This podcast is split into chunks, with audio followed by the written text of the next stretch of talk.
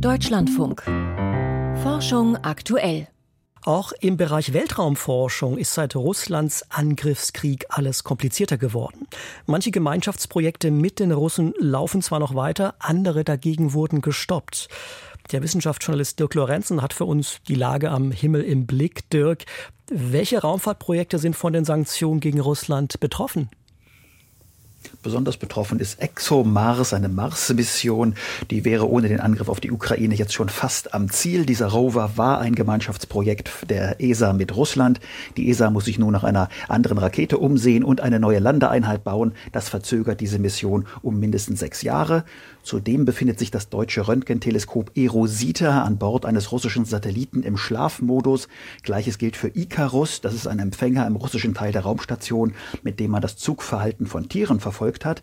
Und von Europas Weltraumbahnhof in Französisch-Guyana startet seit einem Jahr keine Soyuz-Rakete mehr, obwohl Europa die im Moment sehr gut gebrauchen könnte, denn die neue Ariane 6 ist noch nicht fertig und die kleine Vega C ist nach einem Fehlstart erst einmal in der Zwangspause. Schauen wir noch auf die internationale Raumstation. Wie sieht es denn da mit dem generellen Betrieb aus? Da läuft alles weiter, als wäre nichts passiert. In den zurückliegenden Jahr ist eine Russin von Cape Canaveral aus zur ISS geflogen, ebenso ein Amerikaner von Baikonur aus. Der ganz übliche Betrieb. Selbst als im Sommer drei Russen an Bord der ISS mit der Flagge der selbsternannten Volksrepublik Luhansk posiert haben, ist nichts passiert. Die NASA hat einige Tage später in einem Statement die politischen Aktivitäten Russlands so wörtlich streng getadelt, den Vorfall selbst aber nicht einmal explizit erwähnt. Von der ESA war gar nichts zu hören und auch Teile der Besatzung, die sonst bei den sozialen Medien sehr aktiv sind, hielten sich auffallend zurück. Das heißt, bei der ISS tut man fast so, als wäre gar nichts. Wie ist das zu erklären?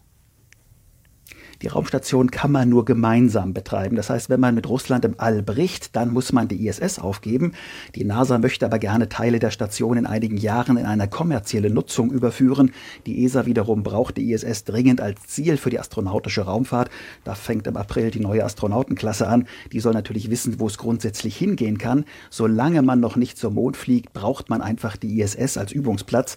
Etwas überspitzt gesagt, NASA und ESA ist der Mond wichtiger als die Moral. Deshalb drückt man selbst bei Kriegspropaganda im Orbit die Augen zu. Vergangenen Juli hatte Russland ja verkündet, wir ziehen uns nach 2024 von der ISS zurück, wollen dann schnell eine eigene Raumstation bauen. Gestern hieß es jetzt aus Moskau, wir bleiben doch bis 2028 an Bord. Woher dieser Gesinnungswandel?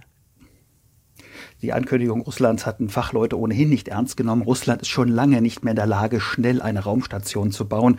Am Wissenschaftsmodul Nauka der ISS vor zwei Jahren gestartet, hat man zwei Jahrzehnte lang gebaut.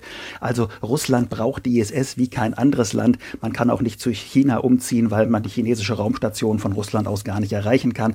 Man hätte die Drohung von, äh, von Russland eben nutzen können, für, auf NASA und ESA-Seite den Betrieb einzustellen. Das wollte man nicht. Dadurch sind wir jetzt in dieser absurden Situation, dass ein rein wissenschaftliches Projekt wie das Röntgenteleskop Erosita brach liegt, aber die hochpolitische ISS läuft einfach weiter.